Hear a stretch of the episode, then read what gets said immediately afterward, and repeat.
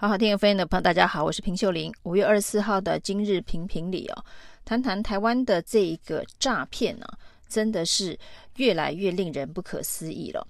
统计一下呢，去年一整年呢，被骗的诈骗总金额呢，高达两百八十八亿啊。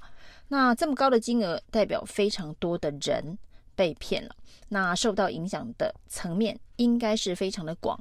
也应该要成为政府最重要的施政优先顺序。如何降低诈骗？如何把这些诈骗犯绳之以法？但是呢，诈骗案一连三都碰到民进党自己的政治人物被卷入。那在这一次宜兰的立委陈欧珀的退选事件当中哦，到底这把火会烧到什么程度？目前还没有办法。停损了。那最新被扯出来的包括了苏家全跟林佳龙啊，那是不是也跟陈欧珀一样，跟这对的诈骗夫妻档有深厚的关系啊？那目前知道的是，苏家全曾经在苏震清发生收贿事件呢、他的侄子发生收贿事件之后呢，请辞了总统府秘书长，请辞后的隔三天呢，就跟这一对诈骗夫妻档。一起聚餐呢？那到底为什么会在这个关键时刻还去跟诈骗夫妻呃聚餐？代表呢，民进党似乎对于这一个不管是诈骗犯、通缉犯的这些关系的连结，似乎呢是没有以非常严肃的态度来面对哦。那另外林佳龙呢，则是呃在交通部长任内啊，那也跟。疑似的诈骗犯夫妻曾经合照聚餐呢、啊。那在这些事情呢发生之前，其实呢并不是突发，不像这个陈欧珀所说的本来不熟哦。那这个也是被他们的公益形象所欺骗了，所以呢才会跟他们有比较密切的往来哦。但事实上呢，这个前立委黄国昌的爆料进一步的拿出了赖群组的对话。在两年多前呢，就曾经有非常热心的宜兰乡亲啊，苦口婆心的劝告陈欧珀夫妻啊，不要跟这一个曾国伟夫妻走太近啊。那他们呃做的生意啊，那恐怕不是太正当的生意啊，甚至也提到了 P to P 诈骗平台，而不是诈借贷平台这样子的一个呃字眼。那告知陈欧珀夫妇哦，不要跟他们走得太近，而且呢，不要把一一大堆的绿营大咖一起拖下水哦。那当时这位热心的宜兰乡亲所抛出的照片呢，拖绿营大咖下水，被拖的这个绿营大咖就是呃当时的交通部部长林佳龙。所以呢，所谓的林佳龙是不是也卷入其中？恐怕不是空穴来风哦。黄国昌的手上还有哪些证据哦？那当年的苏家全辞掉总统府秘书长，是因为他的侄子苏震清收贿的事件呢？那林佳龙会不会辞掉总统府秘书长啊？要看黄国昌的手上还有没有这个更明确的资讯哦，指出林佳龙也跟 IMB 的。诈骗集团有密切的关系哦，那接下来就是看这一个证据会延烧到什么样子的一个程度。但是对于诈骗这个议题哦，民进党真的是以非常轻忽、非常呃轻率的态度在面对哦。除了这些绿营的政治高官哦，从总统府、行政院呢，一路到立委、议员呢，都跟诈骗集团。关系牵扯不清之外，那另外可以看到这一个在处理两百八十八亿啊，一年国人要骗被骗两百八十八亿这样子的一个庞大的诈骗集团的规模之下，到底做了哪些事情啊？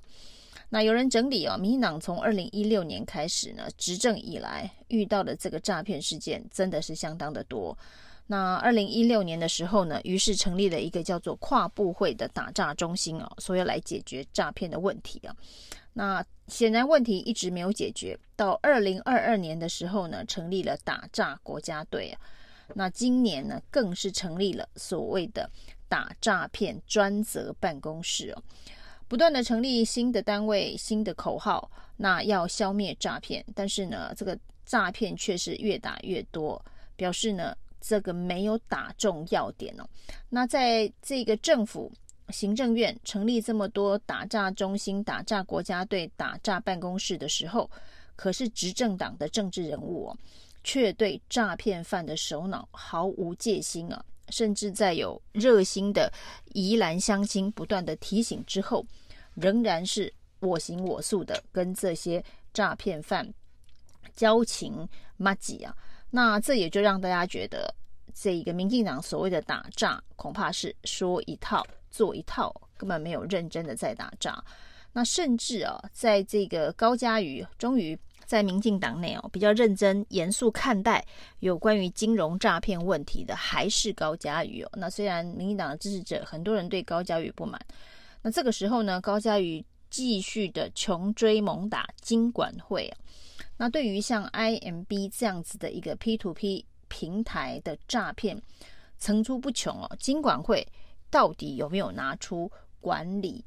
这个的方法，监管的方法，那金管会仍然跟过去的态度一样哦，说呢，这个不归他管了。那甚至呢，这一次被踢爆的 IMB 啊，已经让民进党基本上这个呃陈欧珀退选，可以算是政治的重创之后哦，那金管会仍然认为说，像这个 M B 这样子的一个 P to P 的平台啊，他们无法可管。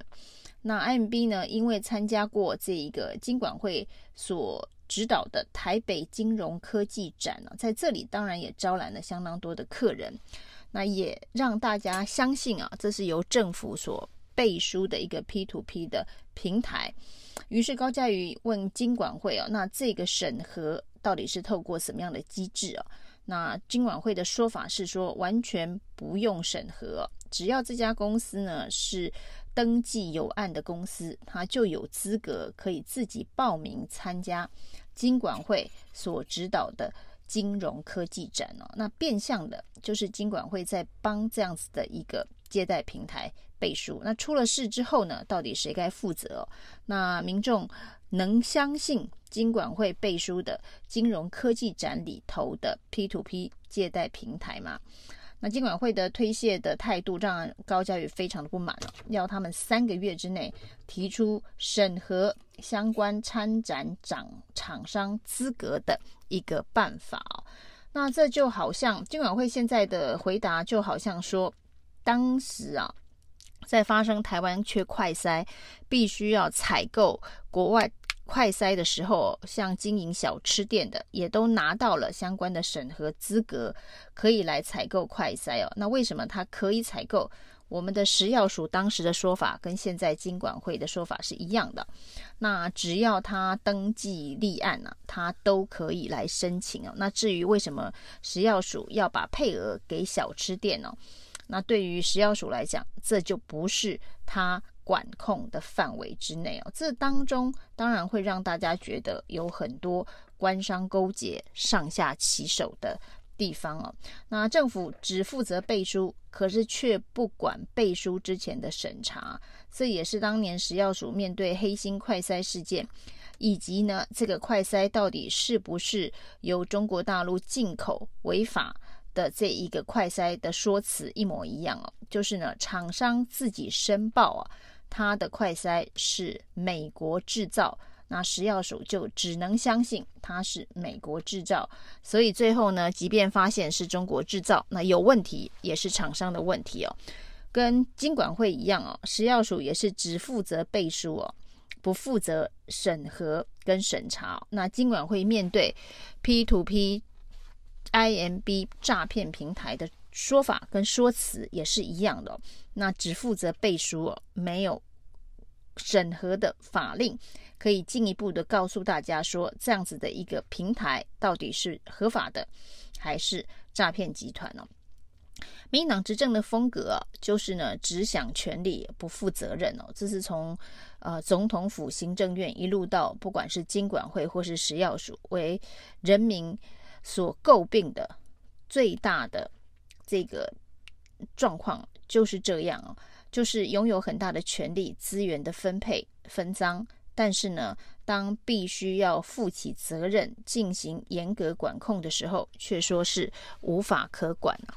那难怪有那么多人在这个民调当中哦，不希望民进党完全执政啊，即便在二零二四没有办法政党轮替。还是不希望民进党完全执政啊，因为这七年呢，民进党真的示范了什么叫做完全执政、完全腐败、完全失控的这样子的一个政治局面哦。所以呢，没有监督力量的民进党哦，就是会失控到每年国人被诈骗两百八十八亿，可是呢，却只能束手无策，大家只能自求多福。以上今天的评评理，谢谢收听。